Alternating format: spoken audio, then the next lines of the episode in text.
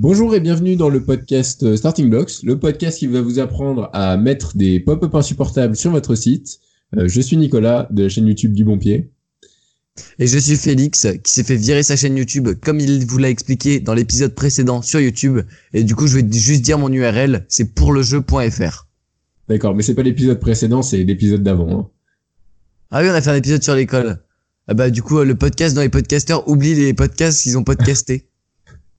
Aujourd'hui, on parle de créer un site internet. Donc, on a tous les deux, donc comme on l'a dit, un site internet et on l'a créé tous les deux en début d'année. Donc, on va essayer de vous donner les astuces, les erreurs et tout ce qu'on a un peu fait pendant qu'on crée notre site internet, comment le promouvoir peut-être un peu et surtout comment le créer avec toutes nos astuces.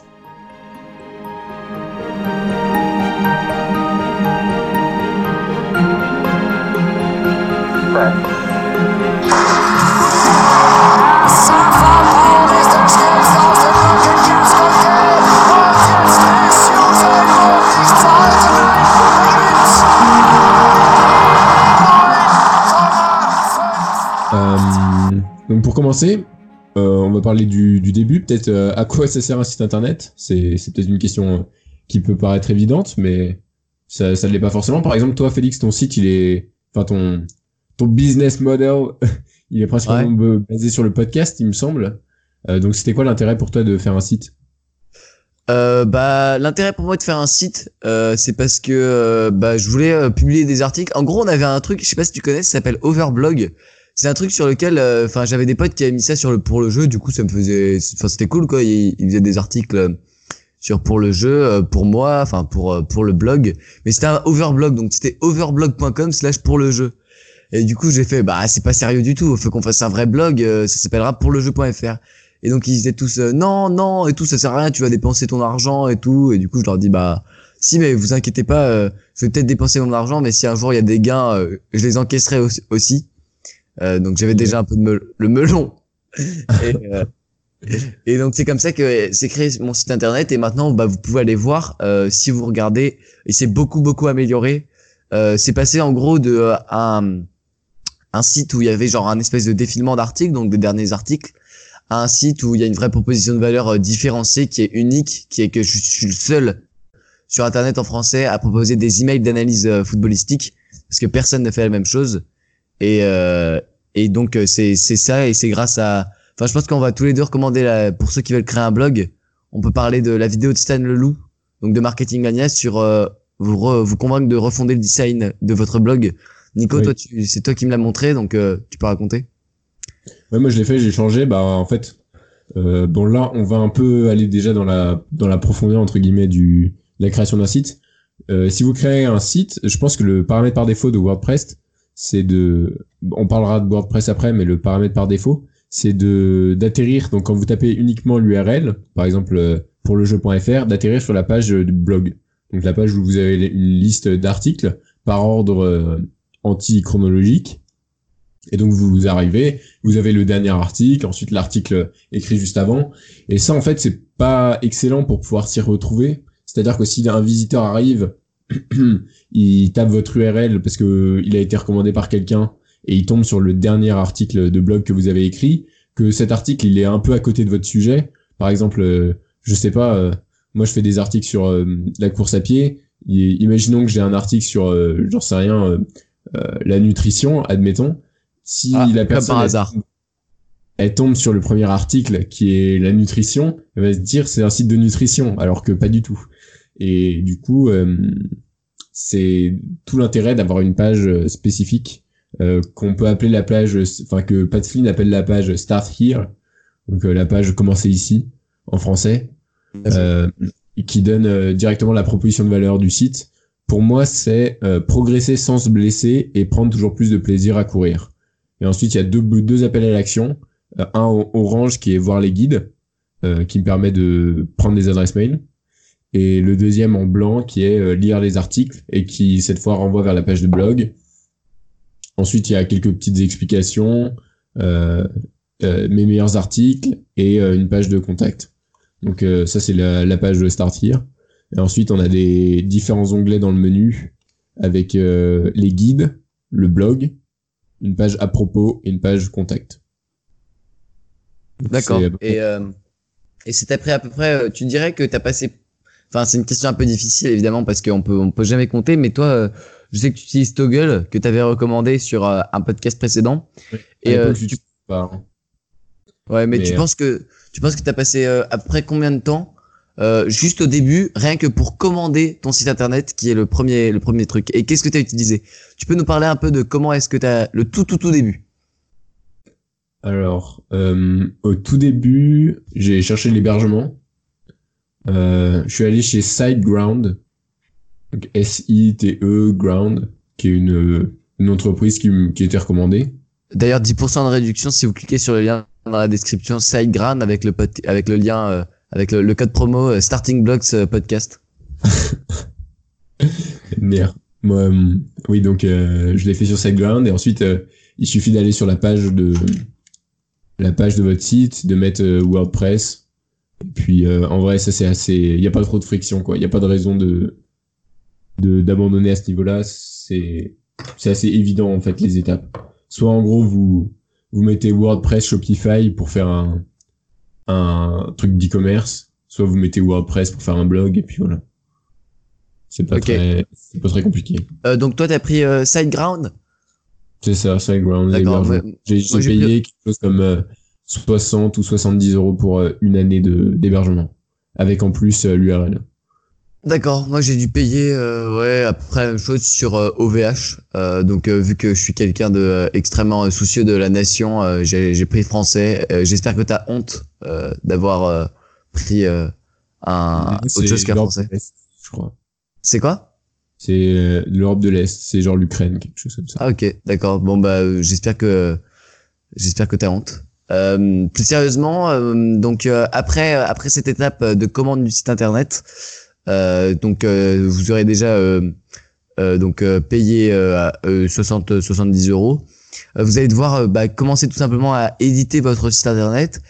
Et donc là, on peut parler des thèmes. Nicolas, qu'est-ce que c'est que ton thème? Tu peux nous le décrire et nous le recommander ou pas? Ouais. Alors moi, en gros, j'avais pris le parti de faire un truc un peu automatique au début. Et du coup, j'avais mis, en gros, vous allez avoir quelques possibilités. Par exemple, mettez un peu le thème de votre blog. Si c'est un blog qui parle de, on va dire les trucs typiques, la cuisine, les voyages, etc. Et vous avez des trucs préfets. Du coup, moi, j'avais le truc qui se rapprochait le plus de la course à pied, c'était fitness. Et du coup, tout s'est fait automatiquement. Genre, j'ai cliqué sur un truc, tout s'est fait automatiquement. Et sur mon site, genre, il y avait un bodybuilder en première page qui soulevait des poids. Donc, ça m'a fait le site tout automatique avec ce genre de truc. Et j'ai commencé, en fait, en remplaçant les images une par une. Mais c'était un peu le bordel. Et il y a quelques mois, j'ai refait un peu le site. J'ai changé le thème. Donc, mon nouveau thème s'appelle Estia. H-E-S-T-I-A. J'ai fait la page Start Here, les autres pages, enfin bref, j'ai fait quelque chose d'un peu plus propre et maintenant le site franchement fait plaisir à voir, je trouve. Moi je trouve que il est sympa. Ouais, il est carrément bien. Moi j'aime beaucoup le site qui est très clair et qui renvoie directement vers les guides que tu as écrits. De mon côté, j'ai commencé en utilisant Wix. Donc je sais pas si vous connaissez, mais Wix en gros je pense que vous connaissez d'ailleurs, ils avaient fait beaucoup de pubs sur YouTube et il y avait écrit que c'était super simple à faire et tout. Donc j'ai commencé à faire mon site internet dessus sans rien payer en regardant et puis je trouvais ça simple et facile. Et en gros si on voulait utiliser Wix à la place de WordPress, fallait payer en plus pour l'utiliser alors que WordPress est entièrement gratuit. Et du coup j'avais pas envie et je suis passé sur WordPress. Et donc sur WordPress, j'ai pu utiliser un thème qui s'appelle Ample, donc A-M-P, comment c'est écrit? A-M-P-L-E, ouais, ok, Ample comme ça, donc A-M-P-L-E. C'est compliqué, hein, 5 lettres. Ouais, exactement. Et donc c'est vraiment un bon thème, très facile. Et donc j'ai fait donc d'abord une page d'article, puis une proposition de valeur avec des appels à l'action. Et c'est vraiment une bonne expérience.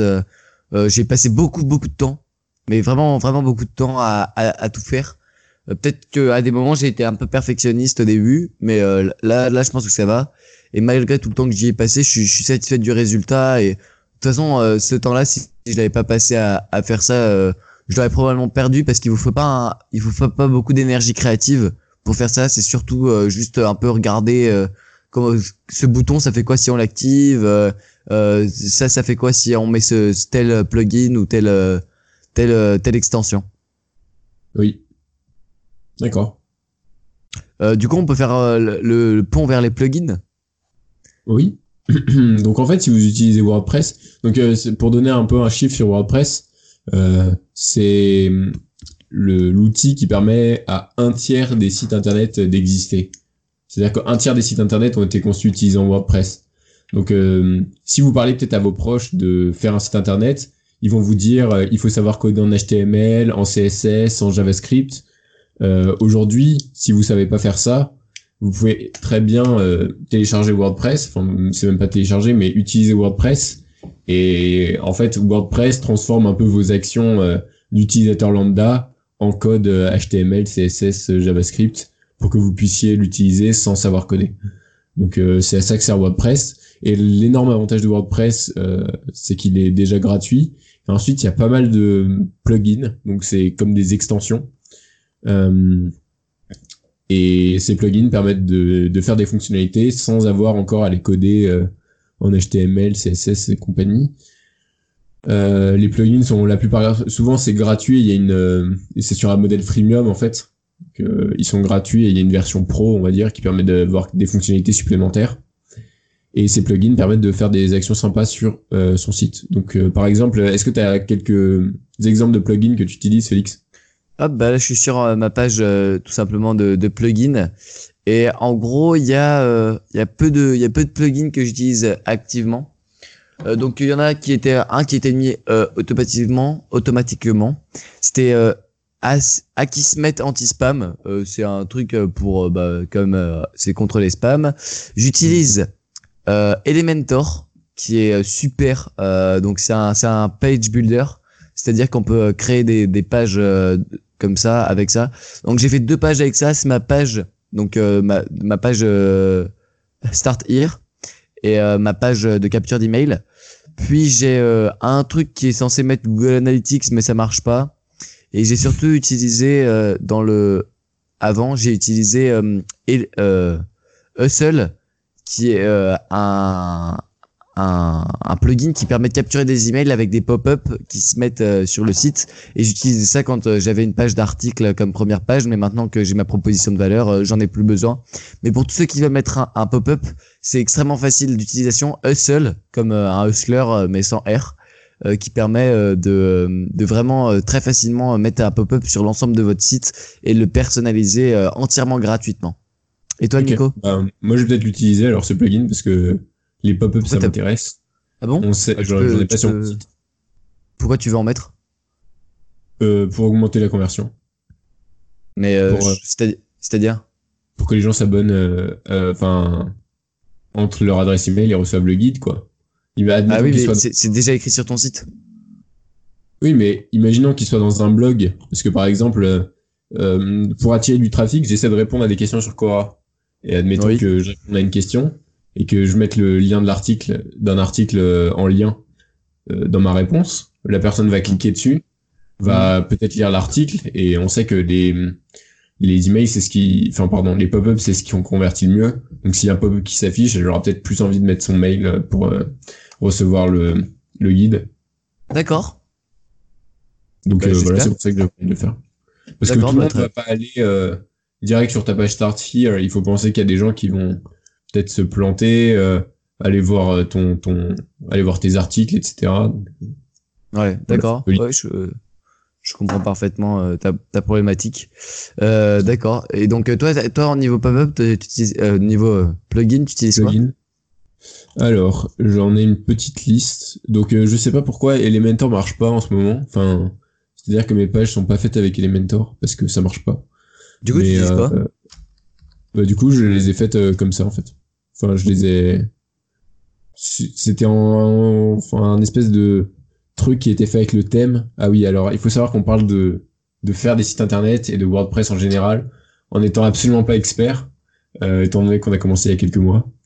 Du coup, je sais pas vraiment ce qui s'est passé en fait. Enfin, c'est un truc qui est arrivé en changeant de thème, il y a eu des nouveaux endroits où mettre des images. Oui. Et donc, j'ai juste rempli ça. D'accord. Et ça... J'ai pas redesigné la page, donc voilà, c'est comme ça. Ok, bah d'accord. Bah, j'espère que ça te va quand même avec ton nouveau truc. Et du coup, tu nous as pas dit les plugins. Ouais, du coup, les plugins. J'ai Monster Insights qui permet de mettre Google Analytics. Ça marche ? Oui. D'accord. Oui, ça marche. Parce qu'en fait, si vous codez en HTML, il faut que vous mettiez un lead de la page vers Google Analytics. Le lead est fourni par Google lorsque vous vous inscrivez sur Google Analytics. Et vous devez mettre ça dans les headers, dans les headers, c'est-à-dire ce qu'il y a avant l'article qui s'affiche pas. Et ce plugin permet de le faire à votre place. Donc voilà. Ensuite, j'ai SendInBlue qui me permet d'envoyer les emails et ajouter le formulaire d'inscription. Tu utilises SendInBlue comme newsletter ? Oui. D'accord, on pourra en parler après. Oui. D'accord. Okay. Ensuite, j'ai un plugin qui s'appelle Smush que j'avais installé parce que le temps de chargement de mon site était trop long et donc je voulais réduire le truc et apparemment un bon moyen c'était de compresser les images, ce que j'ai fait avec ce plugin. Ensuite, j'ai WordPress Importer, WordPress Starter, qui sont des plugins qui ont été mis par SiteGround. Je n'utilise pas plus que ça. WP Mail SMTP. WP Mail SMTP, ouais. Qui permet de... j'ai installé, je crois, pour faire mon formulaire de contact, quelque chose comme ça. Oui, c'est possible. Je vois presque c'est. Et d'accord. Et c'est tout ou t'en as d'autres? Non, c'est tout. Ok, très bien. Donc ça, c'est les plugins que vous pourrez trouver directement une fois que vous aurez fait votre site internet en allant dans le petit truc plugin et en mettant chercher les plugins WordPress. Et on s'excuse d'avance pour tous ceux qui utilisent d'autres logiciels de création de sites que WordPress comme Joomla ou d'autres trucs comme ça, ou Wix d'ailleurs, hein, qu'on connaît pas du tout. On parle uniquement de WordPress. Et on vous conseille d'ailleurs parce que c'est le plus utilisé et donc évidemment c'est celui sur lequel il y a le plus de contenu sur internet parce que c'est le plus facile d'utilisation. C'est le plus stable, il y aura toutes les mises à jour. C'est totalement impossible que WordPress s'arrête d'un jour à l'autre quoi. Et si vous apprenez à maîtriser WordPress, ça vous servira toujours. Donc moi j'ai pris le parti d'aller vers la solution on va dire traditionnelle. Même s'il peut y avoir éventuellement des concurrents qui font quelque chose de plus facile, de plus immédiat, on va dire, avec des interfaces un peu plus faciles, quoi, un peu plus débutant. Je me suis dit autant apprendre le truc, faire un site sérieux directement. Ok, d'accord. C'est pour ça que j'ai choisi WordPress. Et quel outil utilises-tu pour gérer ton nombre incalculable d'abonnés email ? Alors, sur ton conseil, j'utilise SendInBlue, qui permet d'envoyer des emails de manière gratuite. Donc, c'est plutôt pas mal. Jusqu'à 300 abonnés. Jusqu'à 300 mails par jour. Ouais, 300 mails par jour. Ouais, c'est ça. Donc, ça veut dire que si vous l'envoyez à une liste, c'est jusqu'à 300 mails par jour. C'est gratuit. Tu peux nous en dire un peu plus? Est-ce que tu es satisfait? Comment tu l'utilises et pourquoi? Alors, j'ai eu pas mal de problèmes par rapport au... Donc j'en avais besoin pour numéro 1 faire le formulaire de contact, c'est-à-dire une zone où les personnes pouvaient écrire et que ça arrive dans ma boîte mail. Numéro 2, j'en avais besoin pour envoyer les guides qui sont sous la forme de ce qu'on appelle des templates, donc qui sont en répondeur automatique en fait. Donc si vous cliquez sur si vous mettez votre adresse mail dans la barre, enfin dans le truc qu'il y a sur mon site, ça va vous ajouter non seulement à ma liste et en plus ça va vous envoyer le lien du guide par mail. Donc ça il faut le faire et il faut que SendInBlue ait en fait l'autorisation d'écrire sous le nom nicolas@dubonpiedcap.fr. Et donc ça va être une grosse galère pour moi. Bah, c'est-à-dire que la personne qui va mettre son mail, elle a envie de recevoir un mail de nicolas@dubonpiedcap.fr. Elle a pas envie de recevoir un mail de SendInBlue.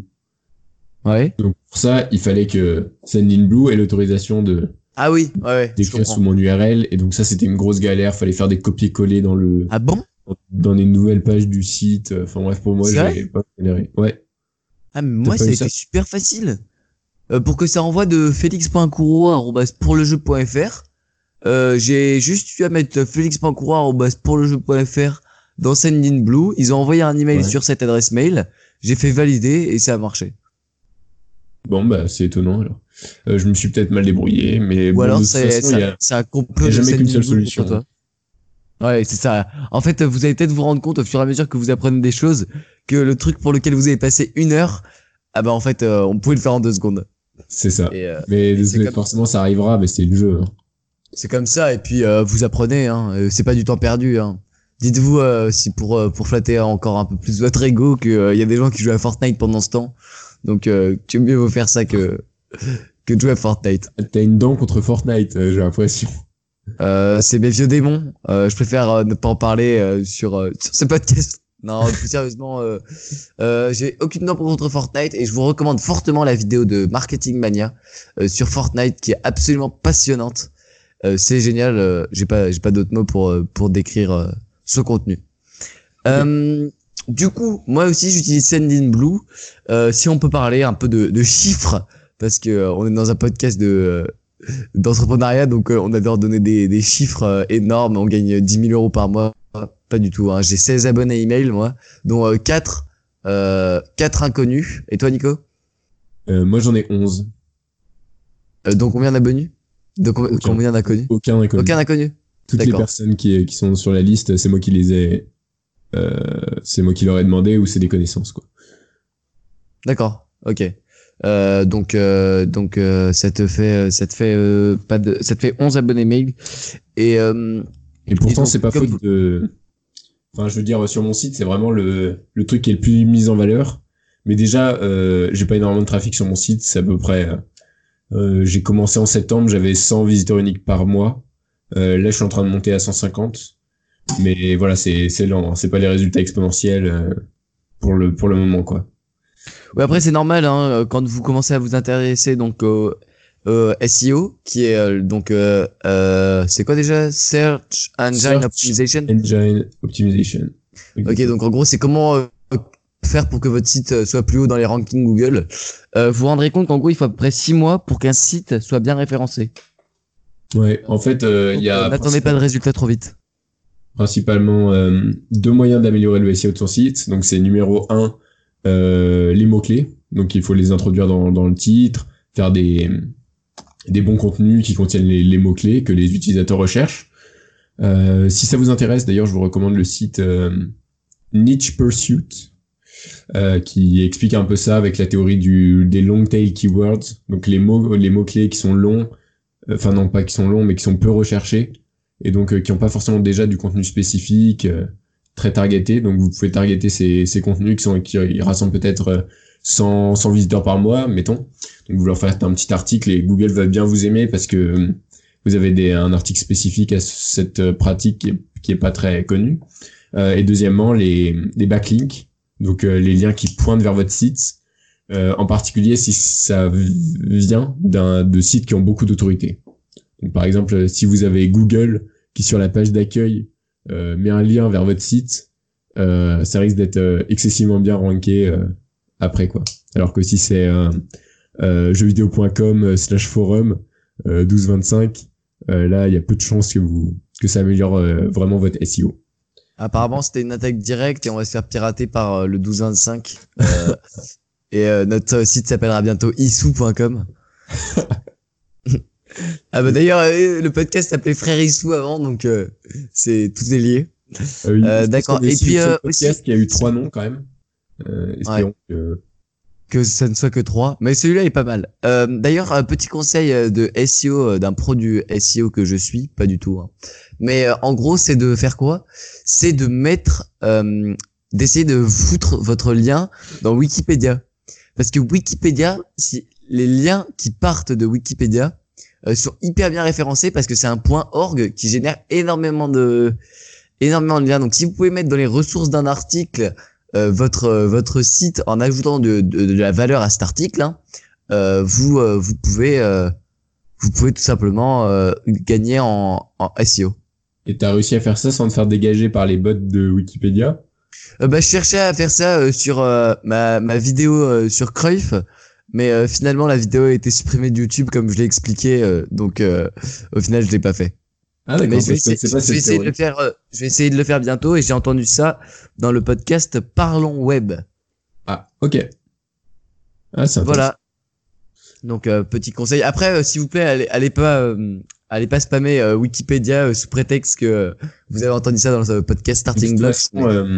Si vous faites ça en tant que utilisateur non enregistré, Wikipédia enregistre votre adresse IP et après vous pourrez plus rien faire, vous pourrez plus faire aucune modification si vous commencez à faire de la merde.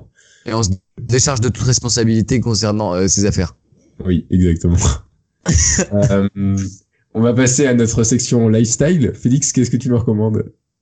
Moi, je recommande Canva, C-A-N-V-A. Donc en fait c'est un site internet qui permet de créer des visuels extrêmement attirants. Donc pourquoi est-ce que je m'en sers ? Je m'en sers pour les logos, les miniatures, l'intérieur des vidéos YouTube que j'avais faites, les posts Instagram, les stories Snapchat et Instagram et tout ce qui nécessite des visuels, les bannières, tout. Attendez, je peux vous lire la liste des trucs qu'ils proposent, mais c'est démesuré en fait, ils proposent tellement de bonnes options pour créer des designs comme ils les appellent, c'est génial. Donc il y a des dizaines de trucs, donc tant pour le social media que les documents, que des cartes d'anniversaire, des espèces de scrapbook, des calendriers, des marque-pages, des yearbooks, donc je sais pas comment traduire ça, yearbook. Ça se dirait comment ? Des livres années. Non, je rigole. Ouais. Enfin, t'as compris, quoi. Tu sais, les trucs que t'as à la fin de ton année aux États-Unis là.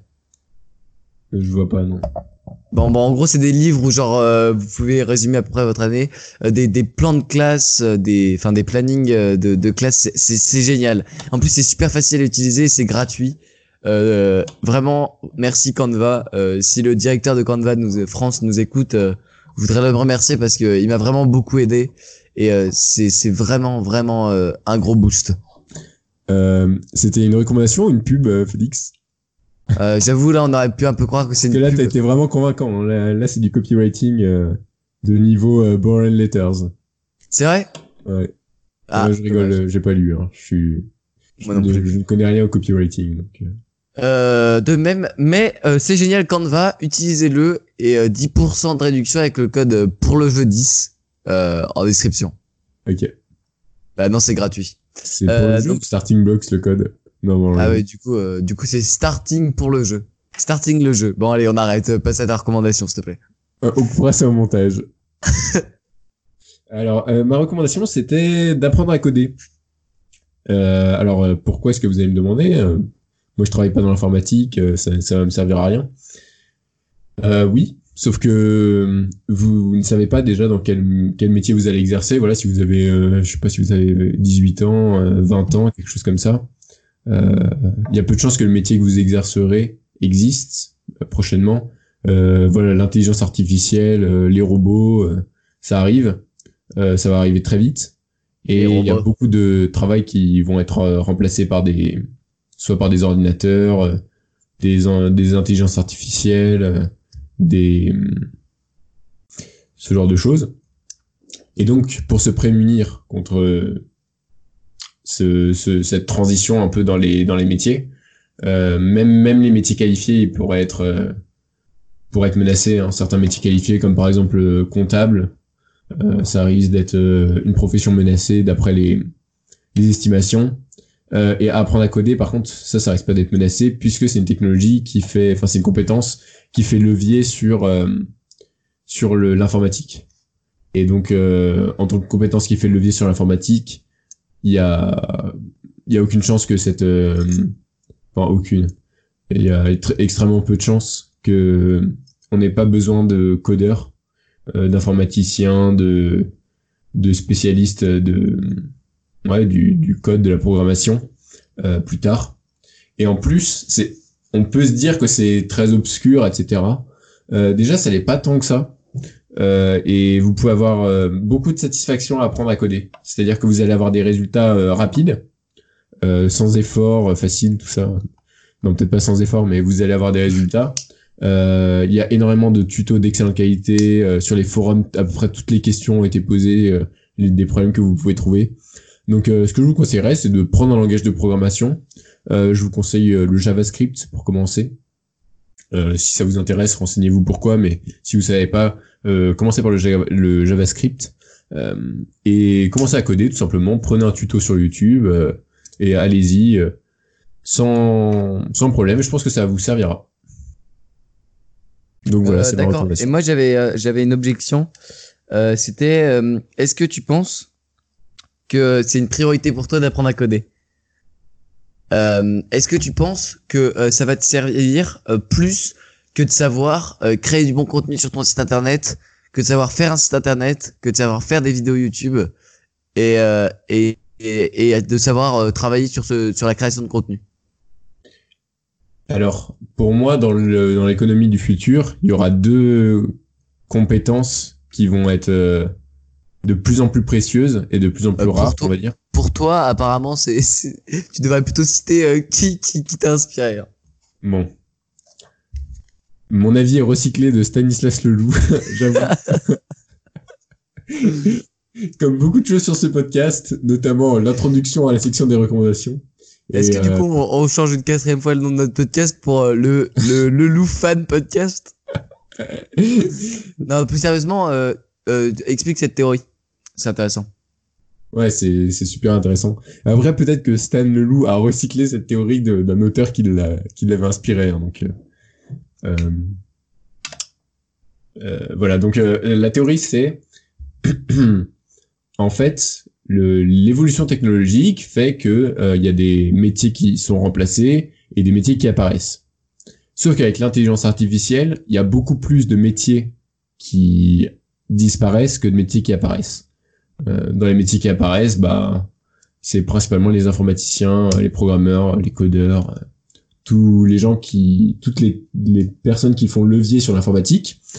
Et donc, il y a deux catégories de personnes qui auront des compétences, rares, précieuses et utiles dans la nouvelle économie. C'est numéro un, les gens qui savent coder des ordinateurs, et numéro deux, les gens qui savent parler aux humains. Parce que grâce à Internet, ils ont accès à 7 milliards de personnes et peuvent communiquer directement avec eux. Donc les compétences de la catégorie numéro 1, bah, ce serait le code, tout simplement. Et les compétences de la partie numéro 2, c'est le marketing, le copywriting, la vente de manière générale et les relations humaines, quoi. Là est ma question, est-ce que c'est pas mieux d'apprendre ces dernières compétences pour toi que le code? Enfin, qu'est-ce qui t'intéresse le plus? Ben, je trouve que les deux parties sont intéressantes. Le code, ça peut paraître très austère par rapport à, voilà, le marketing. C'est un peu plus cheesy, on va dire. C'est beaucoup plus cool. Ça fait stylé. Je gagne de l'argent. J'ai mon petit costume. Mais si tu fais du marketing sur Internet, t'as pas besoin d'avoir un petit costume, mais enfin, sauf si tu fais des webinaires de type.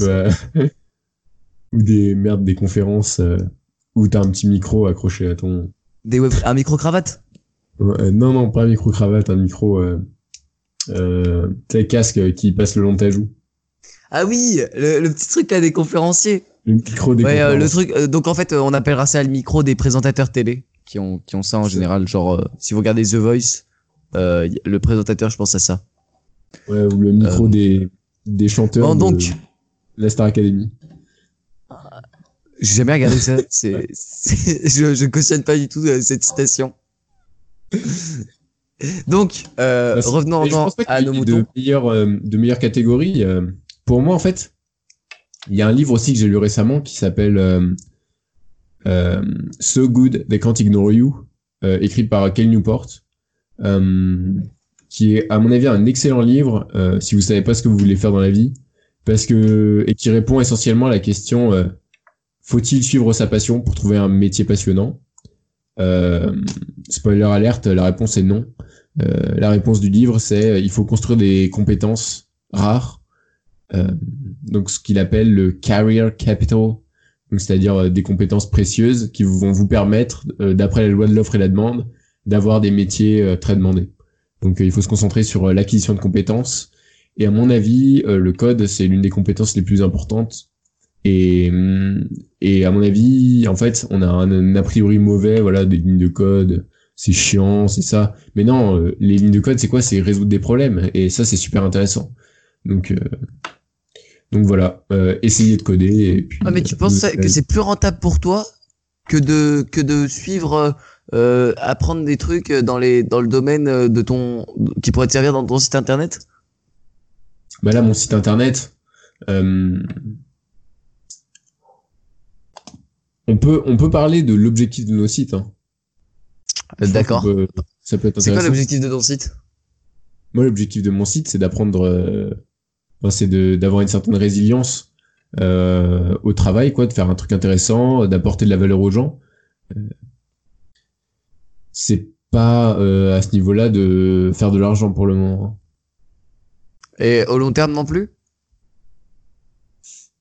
Au long terme, si, on peut en parler des manières de monétiser le site. Ça pourrait parce que moi, l'objectif de mon site, c'est clairement, enfin de mon site, de tout mon business, c'est clairement de générer de l'argent à un moment ou à un autre. Hein.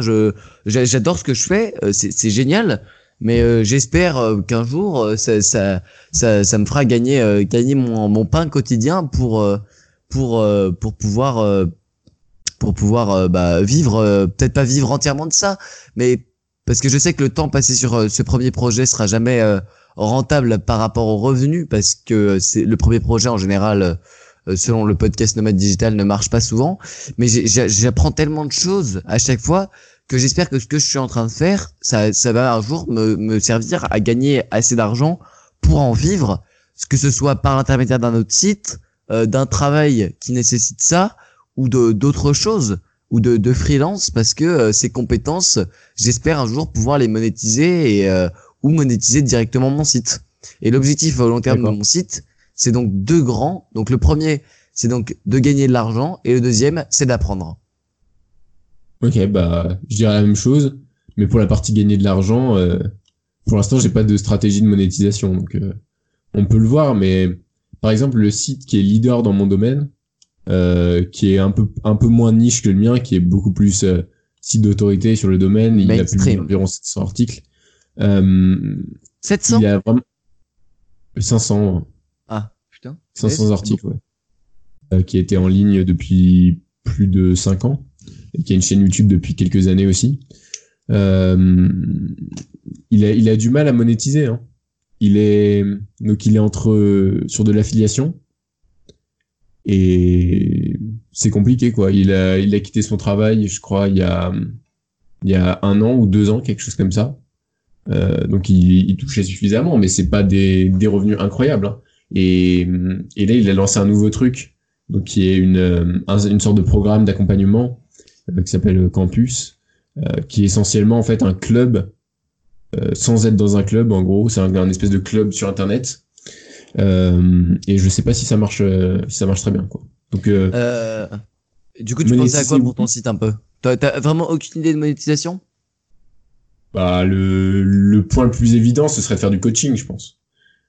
Ouais, je pense que pour toi, ce serait ça. Ce serait d'aider les gens, je veux dire, leur faire des plans d'entraînement, avoir leur retour, Tu pourrais faire des formations aussi. Ce type d'accompagnement personnalisé. Après, les formations, à mon avis, il faut déjà être bon en coaching pour faire des formations, quoi. D'accord, ok. Parce que si tu fais une formation sans avoir fait de coaching, il y a peu de chances que tu connaisses les besoins profonds de ton audience, en fait. Ok, donc, probablement du coaching, mais pour l'instant, vraiment, c'est le trafic. Ok. Moi, je pensais à un Patreon, pourquoi pas. Où je pourrais mettre des podcasts et des articles ou des vidéos privées comme le leader Willou dans ma catégorie. Ok, donc voilà, je pense. Mais c'est aussi apprendre, hein, évidemment, apprendre à écrire, apprendre à se lever le dimanche et à écrire un putain d'article, apprendre à tourner une vidéo, à faire du montage vidéo, à faire faire tout ça quoi, faire le site sur WordPress, la construction de la liste email, avoir un petit impact quoi, voilà. Ok, ça. D'accord. Bah donc, écoute, je pense qu'on a fait le tour. Pour moi je pense qu'on a fait le tour de ce qu'on avait à dire. La conclusion pour moi, ce serait vraiment lancez-vous quoi. Faites un truc, essayez d'avoir un petit impact, essayez de toucher quelques personnes, voir si vous pouvez aider quelques personnes, si vous avez trouvé un petit problème, si vous avez une passion. Je sais qu'il y a quelques instants, j'ai dit qu'il fallait pas suivre sa passion, mais à mon avis, pour le premier site, c'est extrêmement important d'avoir, si vous voulez vivre un jour sur Internet, d'avoir la résilience quoi, la persévérance. Et si vous êtes sur un sujet qui vous intéresse, comme une de vos passions, ce sera beaucoup plus facile de s'asseoir tous les jours et d'écrire des trucs. Exact. Que si c'est un truc qui vous intéresse moyennement, même s'il y a beaucoup plus de demandes. Donc moi je vais conclure le podcast avec deux citations de Gary Vaynerchuk. La première, ce sera Move your fucking ass. Et la deuxième, ce sera I wish you the best day of your life. Merci de nous avoir écoutés.